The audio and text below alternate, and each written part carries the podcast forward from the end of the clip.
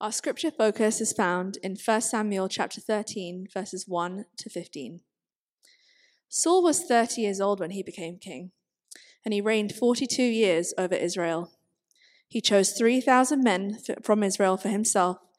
2,000 were with Saul at Michmash and in Bethel's hill country, and 1,000 were with Jonathan in Gibeah of Benjamin. He sent the rest of the troops away, each to his own tent. Jonathan attacked the Philistine garrison that was in Geba, and the Philistines heard about it. So Saul blew the ram's horn throughout the land, saying, Let the Hebrews hear. And all Israel heard the news. Saul has attacked the Philistine garrison, and Israel is now repulsive to the Philistines. Then the troops were summoned to join Saul at Gilgal. The Philistines also gathered to fight against Israel 3,000 chariots 6,000 horsemen, and troops as, num- as numerous as the sand on the seashore. They went up and camped at Michmash, east of Bethaven. The men of Israel saw that they were in trouble because the troops were in a difficult situation. They hid in caves, in thickets, among rocks, and in holes and cisterns. Some Hebrews even crossed the Jordan to the land of Gad and Gilead. Saul, however, was still at Gilgal, and all his troops were gripped with fear.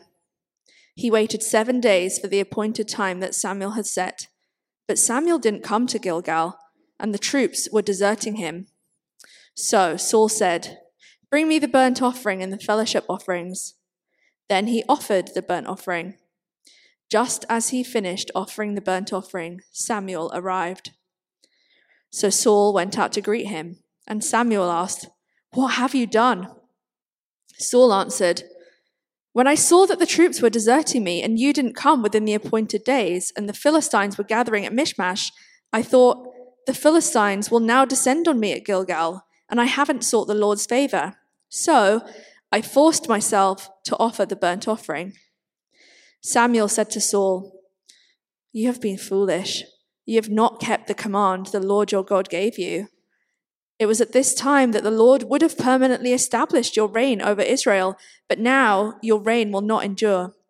The Lord has found a man after his own heart, and the Lord has appointed him as ruler over his people, because you have not done what the Lord commanded. Then Samuel went from Gilgal to Gibeah in Benjamin.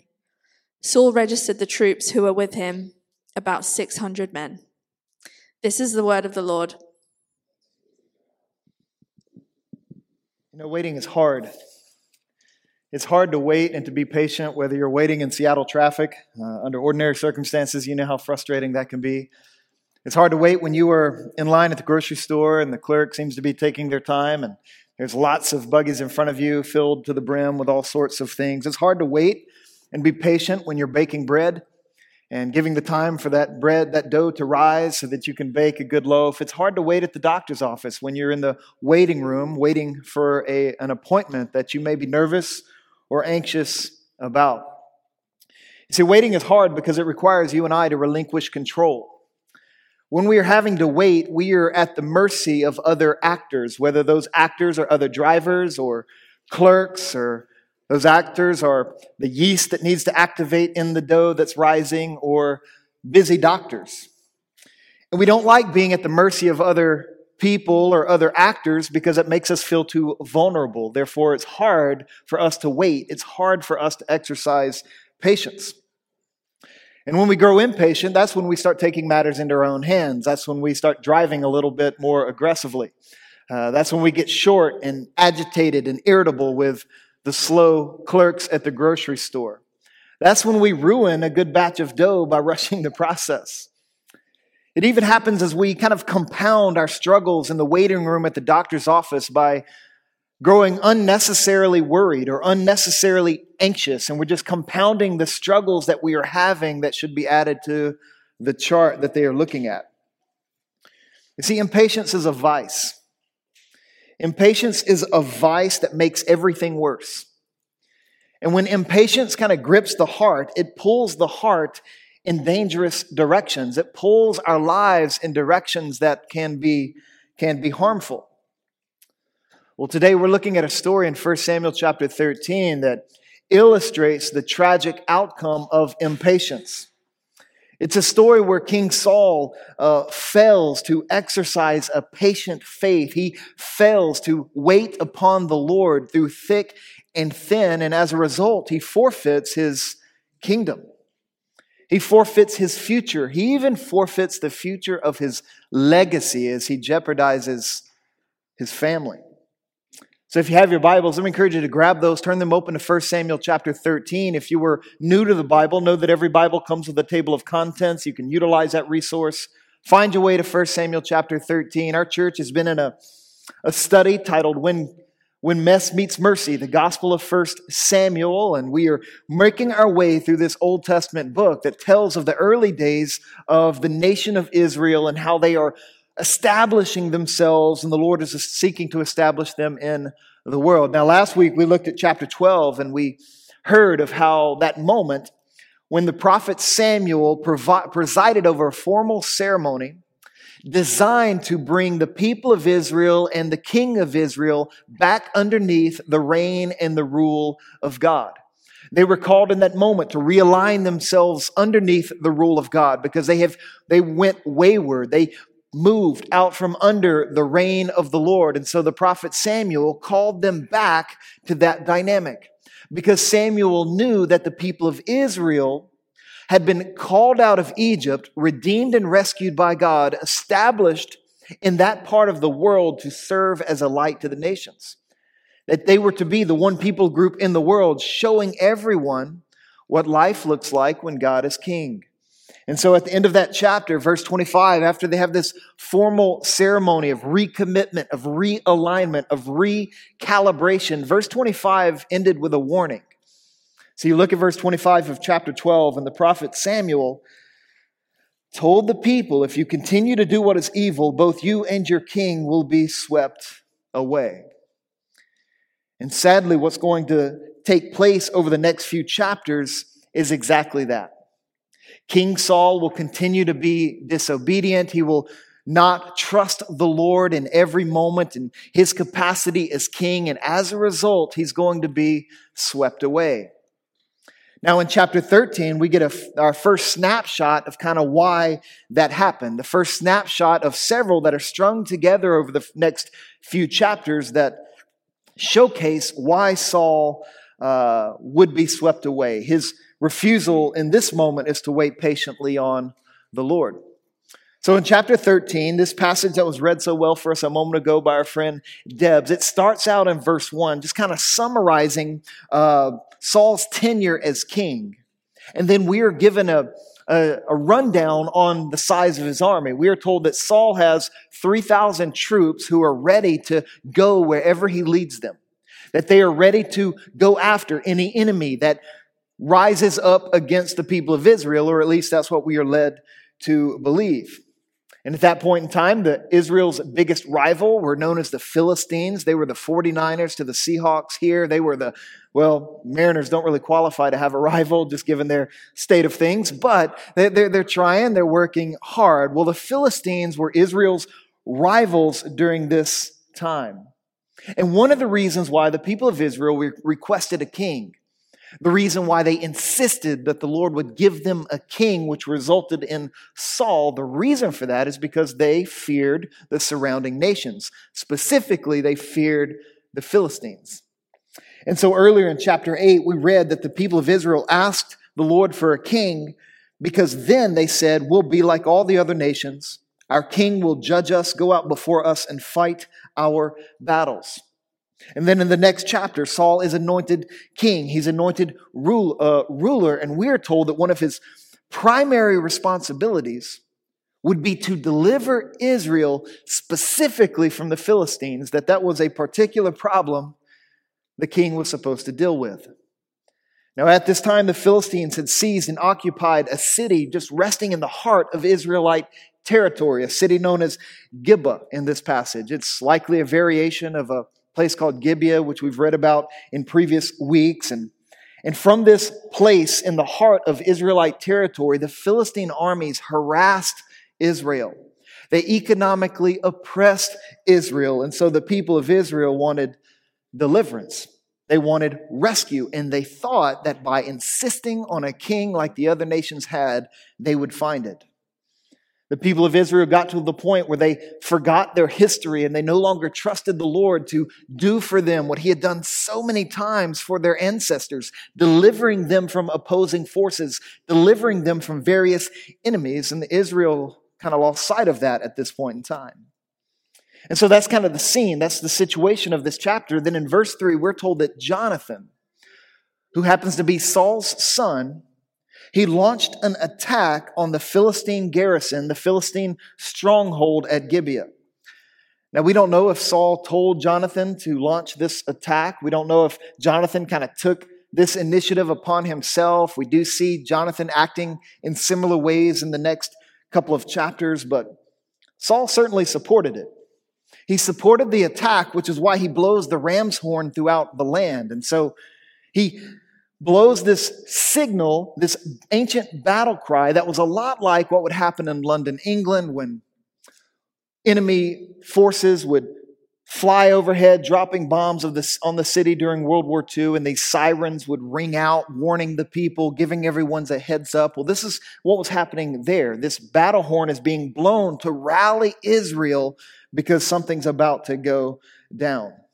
And news began to spread that credited Saul with this attack. And so all 3,000 of Saul's soldiers joined him. They kind of moved their operations to a place called Gilgal, which was just a few miles northeast of, of Gibeah, which is where the Philistine stronghold was. And when they got there, they learned that the Philistines were upset. As you can imagine, the Philistines' ire began to rise. They grew angry. They grew, uh, they were angered by this attack from the people of Israel. And so the Philistines started to rally their forces as well. And we are that, told that their forces, according to verse 5, largely outnumbered and largely outgunned the people of Israel. Notice, it says that they boasted in 3,000 chariots, 6,000 horsemen, and troops as numerous as the sand on the seashore. Now, if you like to mark in your Bibles, I would encourage you to underline that final phrase. Troops as numerous as the sand on the seashore. The reason why I want you to underline that is because this is the same phrase the Lord would use when addressing Abraham after it was revealed that Abraham feared the Lord above all else that Abraham would obey the Lord no matter what. And in response to this moment, listen to what the Lord said to Abraham. He said, I will indeed bless you and make your offspring as numerous as the stars of the sky and the sand on the seashore. There's the phrase. You see, the use of that phrase in this moment is a stroke of storytelling genius. It's the narrator's way of giving you and I a heads up that the Lord's hand is starting to turn against King Saul. And we're going to discover in this chapter and in the next couple of chapters why that is, but we're being cued into that with this little phrase the Lord's hand is turning against Saul for reasons that will become readily apparent. And so here you have Saul and the forces of Israel, and they are being confronted by this seemingly insurmountable Philistine force as they have made their way to a place called Michmash, uh, Gilgal, which was near Michmash. It's about four miles from where Israel was at this point in time. And, and when the people of Israel saw the Philistine forces assembling, and they caught wind of how angry the Philistines were, everyone started shaking in their boots. They got scared, they grew frightened and afraid, and we are told that they began to scatter. We are told that they hide in caves, they hide in thickets, among rocks, holes, and even in cisterns. Now, a cistern was an ancient honey bucket, right? They're, they're jumping in porta potties to hide from the Philistine forces who were about to descend upon them. So Israel's afraid. And those who weren't hiding in the vicinity of what was about to happen started to flee. Many of them ran back and they crossed over the Jordan River, which suggests that they were trying to get back to Egypt. Fear was driving them back to the place of slavery that their ancestors endured for such a long time. Fear was decimating God's people in this moment. Now, when you think about fear, And I know each of us have felt frightened over the course of our days for different reasons. I want you to know that fear, in and of itself, is not sinful. It is not a sin to be afraid. In fact, it's not something that we should be ashamed of. If you are frightened by something or if you are afraid of something, that's not something you should be ashamed of or feel guilty over because, in many cases, fear can serve you well. We should be afraid of a clear, present, and real danger. Anything that may threaten us, we should rightfully fear to some degree. But what counts in those moments when fear begins to rise and we start feeling afraid, what counts in that moment is how we respond to that fear. And we can respond by either one, acting foolishly like the people of Israel are as they are running and hiding. They're trying to return to Egypt. They're jumping in toilets to get away from their enemies. They are acting foolishly in this moment. Or we can respond to our fear by exercising faith by trusting the Lord no matter, no matter what. And usually the deciding factor between acting foolishly or exercising faith, it's this component of patience. It's can we be patient in the, enough in the face of what we fear to experience the Lord's deliverance? To experience the Lord acting on our behalf to deliver us from whatever we are, ulti- whatever in that moment we are afraid of. Now, if you look at Saul's response in this story, at first, Saul responds with faith, and he seems to be trusting the Lord. We are told that he did exactly what God told him to do earlier in chapter 10. Because earlier in chapter 10, after Saul was anointed Israel's ruler, this is what Samuel told him to do.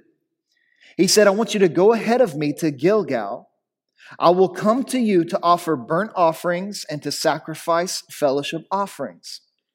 Wait seven days until I come to you and show you what to do. So at first, that's exactly what Saul does, and he should be commended. He went to Gilgal and he waited seven days, waiting for God's spokesperson, this man named Samuel, to show up. But as time rolled on, Saul grew impatient.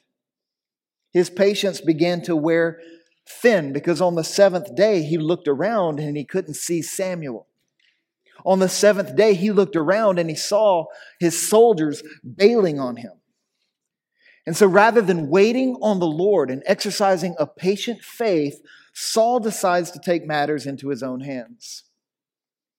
You see, one of the most challenging things about waiting on the Lord, one of the most difficult things about waiting on the Lord and being patient in our faith is that while we're waiting, everything else just keeps moving, right? Time keeps moving, circumstances are evolving, they are changing. Everything continues to move, even though we are called to wait on the Lord. And it often seems like whatever might be opposing us or whatever might be threatening us, it seems that when we are called to wait upon the Lord, that those things are just getting stronger. And those things are just growing. And the advantage they seem to have over us is just far more apparent and becoming far more pronounced. But yet, you and I, as followers of the Lord, as worshipers of Yahweh, as believers in Jesus, we are called to exercise a patient faith in the midst of various trials and in the midst of all kinds of fear inducing circumstances.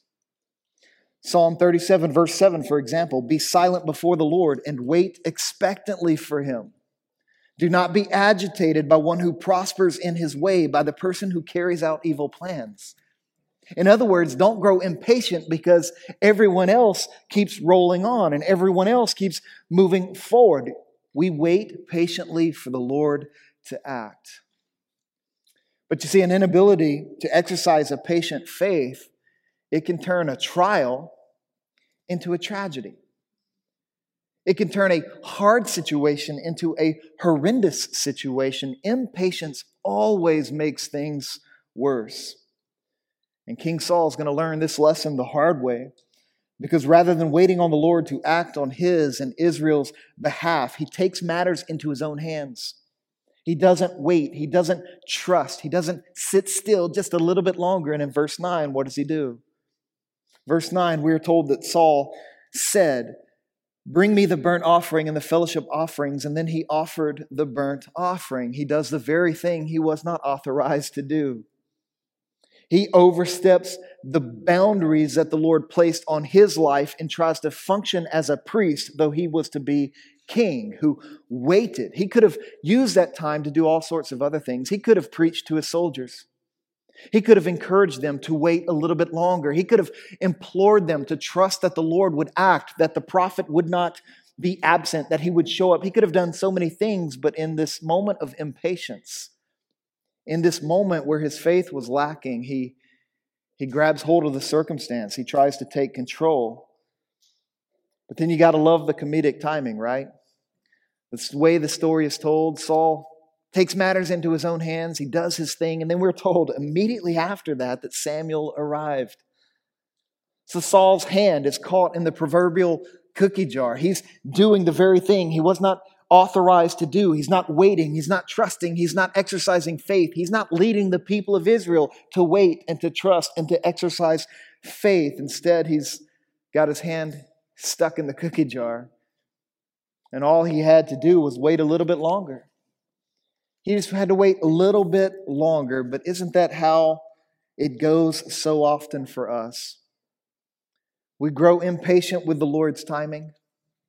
We think the Lord is slow to act on our behalf. We think the Lord is slow to deliver us from whatever we are afraid of losing, and so we start to grab hold of our circumstances. We start to grab hold of our situation. We start to try and take control. We work ourselves up into a frenzy. We grow anxious. We grow worried. We grow frustrated. We grow bitter. All the while, the only thing you and I have been called to do is to wait patiently. It's to be still and to know that the Lord is God, to be still and to know that the Lord loves us and that He's got us. He's not going to abandon us. He's not going to forsake us. He's not going to hand us over to be defeated by our enemies. But I think what happens so often in our lives is that we give our circumstances far too much credit. We act as though our circumstances are sovereign and God isn't. We act as though our circumstances are more formidable than God is faithful, and that's a huge problem. And so Saul is falling victim to this. Saul is giving in to that faithlessness in his heart. And then Samuel asked him this important question. Right after Samuel showed up, he looked at Saul and said, What have you done? Now, this is a loaded question. This is a big question. It's the same question the Lord would ask Adam and Eve immediately after they partook of the fruit of the tree of the knowledge of good and evil. The Lord showed up, asked, What have you done? It's the same question the Lord would ask Cain after Cain murdered his brother Abel. And this is the question the Lord is now asking Saul through the prophet Samuel What have you done? But when you hear this question, understand that this question is not designed to solicit unknown information. Samuel is not trying, not asking this because he doesn't know what Saul has done. Just like the Lord didn't ask this question because the Lord didn't know what Adam and Eve had done or what Cain had done. That's not why this question is being asked. It's not designed to solicit unknown information. It's a question designed to solicit a humble confession. He's asking this question, saying to Saul, Tell me what you've done because I don't think you realize what you've done. Now, parents often have this type of exchange with their kids, right? We walk into a situation and we know what's just gone down. Young ones, if you're hearing this, word of advice if mom or dad ever asks you, What have you done? Uh, just tell them they, they already know. Uh, they're not asking that question to find out something from you. They're asking that question to solicit a confession. So just go ahead and give in and, and tell them what you've done. I learned this lesson the hard way when I was a kid, and I grabbed a box of matches, I pulled them into my room, and I just started striking matches and blowing them out because I liked the smell, and I was just lighting these matches. I'm glad the Lord saved me from those pyro tendencies at, a, at an early age, but I was grabbing these matches, lighting them up, and then my mom came in and she knew what was had just happened. She could smell the smoke in the air. She knew something wasn't right, and she asked me, What did I do? And at first, I tried to hide, I tried to conceal, I tried to keep it hidden, and that did not go well for me. And it doesn't go well for Saul either in this moment. Rather than owning up and humbly confessing to the Lord and to Samuel what he has just done, what Saul does is what so many of us do when we're asked the question, What have you done? Rather than humbly confessing what we have done, we try to self justify. We try to defend ourselves. We try to argue. We try to explain and excuse away the things that we have done. This is how Adam and Eve responded to the Lord when asked the question. It's how Cain responded when he was asked the question, What have you done? And it's how you and I often answer that question too. We take that moment and we cast the finger of blame in somebody else's direction. We take that moment and we and we describe the circumstances that led to our decision as an effort to excuse our disobedience or to justify ourselves in that, in that moment. But in Saul's case, what does he do? He casts shade on the troops. He says, Look, my soldiers are bailing on me. He pointed at his circumstances. He said, The Philistine army, have you seen those guys? They are far bigger and badder than we are. They are descending upon us. So look at them and you will understand why I did what I did. All the while, Saul doesn't take any responsibility. He doesn't acknowledge anything wrong on his part. Now, it was true his soldiers were bailing, it was true the Philistines were intimidating, but it was also true that Saul was being disobedient, that he wasn't exercising faith. Now, it is quite common for you and I to read Saul's story in this moment and to want to sympathize with him. I mean, we can look at his circumstance and, and say, you know, Saul was in a desperate situation. For him to obey God in that moment would have required him to trust the Lord against every instinct, against all evidence that was around him. It, it would have required him to trust the Lord even against the everything he's really experienced as king up to that moment in time. The Philistines were coming in massive numbers. The Israelites were slipping away. Everyone was terrified. From our perspective, we could be persuaded to say, okay, Saul, we understand why you've done what you've done. You and I could possibly be persuaded to kind of come alongside him and excuse his disobedience, excuse his rash expression of faithlessness. We could be persuaded to see things from his perspective. But here's the deal At the end of the day, our perspective on situations like this doesn't matter. The philosophy that our culture loves of multi perspectivalism, it doesn't carry any weight between the divine human exchange. And at the end of the day, your perspective, my perspective, your thoughts, my thoughts, your assessment, my assessment, they don't really matter. At the end of the day, only one perspective matters. At the end of the day, there's only one impartial judge who sees every situation with crystal clarity. At the end of the day, there's only one assessment that matters above all other assessment, and it is given in this situation. The Lord would speak through Samuel to give his assessment of what Saul has done. And listen to what he says.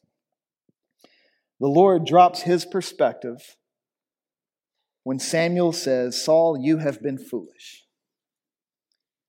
Now, I don't know how that statement hits you. It seems harsh. Saul, you, have been foolish. It seems harsh, it seems hard, it seems unnecessary. But I want you to know that the word foolish or fool in the Old Testament, it carries a particular kind of meaning. When Samuel says to Saul, You have been foolish, this is not the ancient equivalent of calling somebody an idiot. That's not what's going down here. There's a lot of weight, there, there's character behind this term that we got to understand, and that is according to Psalm 14:1, we're told the fool says in his heart, There is no God.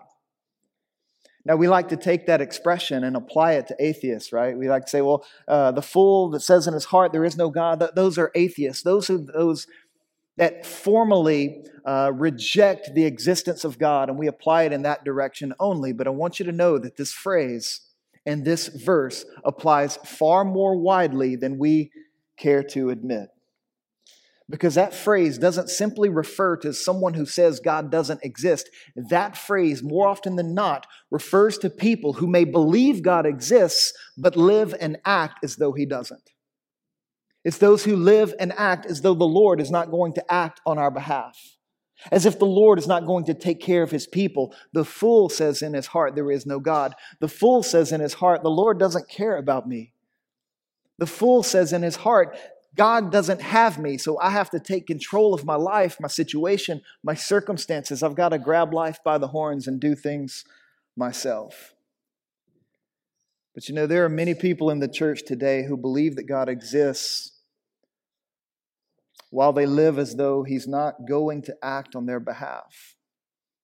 There are many people in the church today who profess God's existence but do not trust that the Lord has already acted on their behalf, which is why it is far more common for people in the church to try to self justify their lives rather than to humbly confess where they are wrong. Humbly confess where they are out of line with the Lord's will, with the Lord's wisdom, with the Lord's ways. Humble confession is far less common in the church today than self justification which is why I think practical atheism is a far bigger problem in the church than formal atheism ever will be. This is why Samuel could say, Saul, you've been foolish. You profess faith in the Lord, but you are acting as though he doesn't exist. You profess, profess faith in the Lord, but you are living as though he's not going to take care of you. That's what's considered foolish in the scriptures. And this is why Saul is called, his actions are called and described as foolish here. He was foolish because he came, became impatient. And he acted as though the Lord wasn't going to keep his word. He acted as though Samuel wasn't going to show up and that the people of Israel couldn't overcome the forces of the Philistines. See, impatience is a vice that grips the heart and it pulls it in dangerous directions. In an instant, Saul forfeited his kingdom. He forfeited the legacy of his lineage. So Samuel says to him, Your reign will not endure, which means his son Jonathan would not succeed him on the throne. The line would end with Saul. Had he just waited a little bit longer, had he waited just a moment longer, just been a little bit more patient. But what does that mean exactly? What does it mean to wait on the Lord? Well, waiting on the Lord does not mean to be inactive. Waiting on the Lord means to stay the course of obedience no matter what. It means to trust God's word and his promises to take care of you no matter what opposition rises against you. Waiting on the Lord means to trust that God will act on your behalf for your good and his glory. It means to believe that he's got you. So you don't have to compromise your obedience for the sake of protecting yourself. You don't have to compromise your obedience for the sake of achieving a certain outcome that you envision for your life or for the people around you. Obedience must not be compromised in order to overcome what we fear or what we are afraid of in a given moment. Let me give you a couple of examples. Let's say you fear losing your job and you've got a job and you're noticing that there are those who seem more secure in their positions, and the ones who seem the most secure in their position in your place of employment are those who are the least ethical. They are the ones who cut more corners and do things with less integrity. And so you're tempted when you see that in order to secure your position in the company that you draw the conclusion that you must do what they do. You must approach your job the same way they approach theirs, rather than trusting the Lord to take care of you, even if you were to lose your job. You take matters into your own hands and you compromise your obedience. Or maybe you fear losing a boyfriend that you hope to marry. You're in a relationship with someone who's into you, but he's not really into Jesus. And you know the Lord says you should not marry someone who doesn't share your faith. It's going to pull you in direction, dangerous directions. That that's not the route you are to go in. But since you're afraid of being alone, you stop waiting on the Lord. and you proceed in that relationship, anyways. So that's what it means to be impatient in our faith. It's that type of thing where we compromise our obedience for the sake of taking care of ourselves or thinking that's the only way we can get what we need. But a patient faith refuses to compromise obedience to keep what it's afraid of losing. That's true in the most pristine sense in the example of the martyrs. You consider martyrs, people who have given up their lives, refusing to compromise their obedience to keep what they may be afraid of losing, even their own lives. Martyrs' ability to trust that the Lord and His perfect love could cast out their fear in that moment so they could stand firm in their faith and be delivered from anything that is coming up against them, even death in that moment. Because we know that the Lord says that death doesn't get the final word in the life of our people. So, what's the worst thing that can happen to us in this world? we suspect, most people think the worst thing that can happen to us is to die.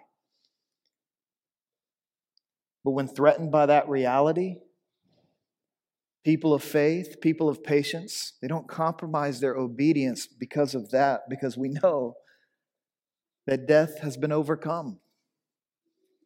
We know this because last week we celebrated the resurrection of Jesus, and because of that, death has been defeated uh, by Jesus, and death will be defeated by all those who trust in him. So let me ask you, what might you be afraid of at this very moment? How are you tempted right now to grow impatient? And then, on what basis might you be encouraged to exercise a patient faith? On what basis might you be encouraged to wait on the Lord to act on your behalf no matter what? Let me try to give you a basis from this story. I want you to know that the Lord is never disadvantaged by time. He's never disadvantaged by circumstances. Notice that the Lord wasn't even disadvantaged by Saul's disobedience. Notice what he says in verse 4, uh, verse 14. Samuel says, right in the middle of verse 14, the Lord has found a man after his own heart, and the Lord has appointed him as ruler over his people. Now, this phrase is not necessary. That phrase, a man after God's own heart, it's not necessarily a phrase that expresses this future king's love for God. Although this future king will certainly love God, and we know that this phrase would come to refer to a guy named David, but there's an Australian theologian named John Woodhouse who defines this phrase this way. He says this phrase, a man after God's own heart, means a man of God's own choosing.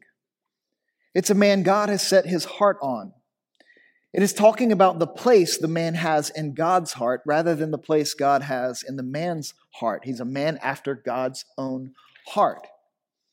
It's an expression of God's choice that stands in contrast with Israel's choice. Remember what Saul's name means? The very name Saul means asked for.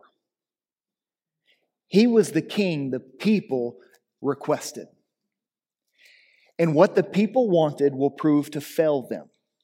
Because this king they've asked for, he's going to fail. But now the Lord is saying that he's going to provide them with a better king.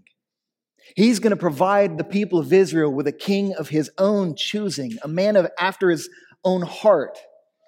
And we know that this choice, it is disclosed later as you keep reading through the book of 1 Samuel. This choice of God is found in a young shepherd boy named David. And David will become king because of what was in the Lord's heart. And what rested in the Lord's heart was sovereign grace. What rested in the Lord's heart was redeeming love for his people. And the Lord would not allow time. He would not allow circumstances. He would not allow enemies. He would not even allow Saul's disobedience to interfere with that. And so you have the Lord acting on his people's behalf in this moment in a very surprising way. There's another one that he set aside to be king, this other one that we will learn to be David. And with David, God would establish a dynasty that would endure forever. With David, a lineage will be set up that will last all the way to the person of Jesus, the, the greater son of David who would be born in the New Testament. And whereas Saul would fail to wait patiently upon the Lord and exercise that kind of faith, Jesus never will. Jesus waits upon the Lord in every moment of every day. Jesus is the one who said, Look, I only do what I see my Father doing. I'm constantly obeying him. I'm listening to him and I'm obeying him. I'm staying the course of obedience no matter what. Jesus never tried to take matters into his own hands. He never tried to grab the reins, not even when the hands of Roman soldiers grabbed him to take him to trial. Not even when those same hands would beat him and abuse him. Not even when those same hands would nail him to the cross where he would be crucified. And we know that the Lord would not allow death on the cross to defeat Jesus, but the Lord would raise Jesus from the grave, exalting him above all, giving him the name that is above every name. It is the death and resurrection of King Jesus that assures you and it assures me that we can wait on the Lord that we can exercise a patient faith even in the face of imminent death. Even in the face of imminent death, we can be patient and stay the course of obedience because King Jesus is alive. And our fate is wrapped up in his fate. His life, our life, his death, our death, his resurrection, our resurrection. That's what baptism symbolizes. That's what this picture gives us, saying, Look, you've been united with Christ. What's true of him is true of you. Since he waited on the Lord all the days of his life, you can wait on the Lord too. So that when you come to the end of the days and your life comes to an end in this world, your life can end in faith. Your life can end as you step into the presence of the Lord, hearing the Lord say to you, not, not say to you, you've been foolish but you can hear the Lord say, You've been faithful. You've trusted me. What is the basis of that kind of faith? Well, the basis of that kind of faith is the gospel. It's the life, death, and resurrection of, of King Jesus. He's why we can move into the future with confidence. He's why we can move into the future in humility, confessing what's wrong and trusting that God's grace will be enough for us. He's why you and I don't have to live our lives justifying ourselves to everyone in every moment of every day. Constantly defending ourselves, constantly trying to prove ourselves, constantly trying to excuse ourselves. He's the reason we can be set free from all that stuff and come to the end of our days hearing the Lord say to us, Not you've been foolish, but you've been faithful. Let's pray in that direction. Heavenly Father, we thank you for sending Jesus into this world to live the life that we could never live, to die the death that we deserve to die, to rise from the grave victorious over sin, over Satan, over death. Thank you, Jesus, for paving the way for us so that we might follow in the wake of your obedience all the way into eternity. God, thank you that your perfect love may cast out any fear that may rise up in our hearts any fear that might tempt us to disobey you or tempt us to take control of a situation or a circumstance, I pray that your perfect love would cast that out so that we might rest in our relationship with you, that we might rest in the reality of what Jesus has accomplished for us. Give us hearts that wait patiently, that wait patiently upon you in all things. God, we love you and we pray this now in Jesus' name. Amen.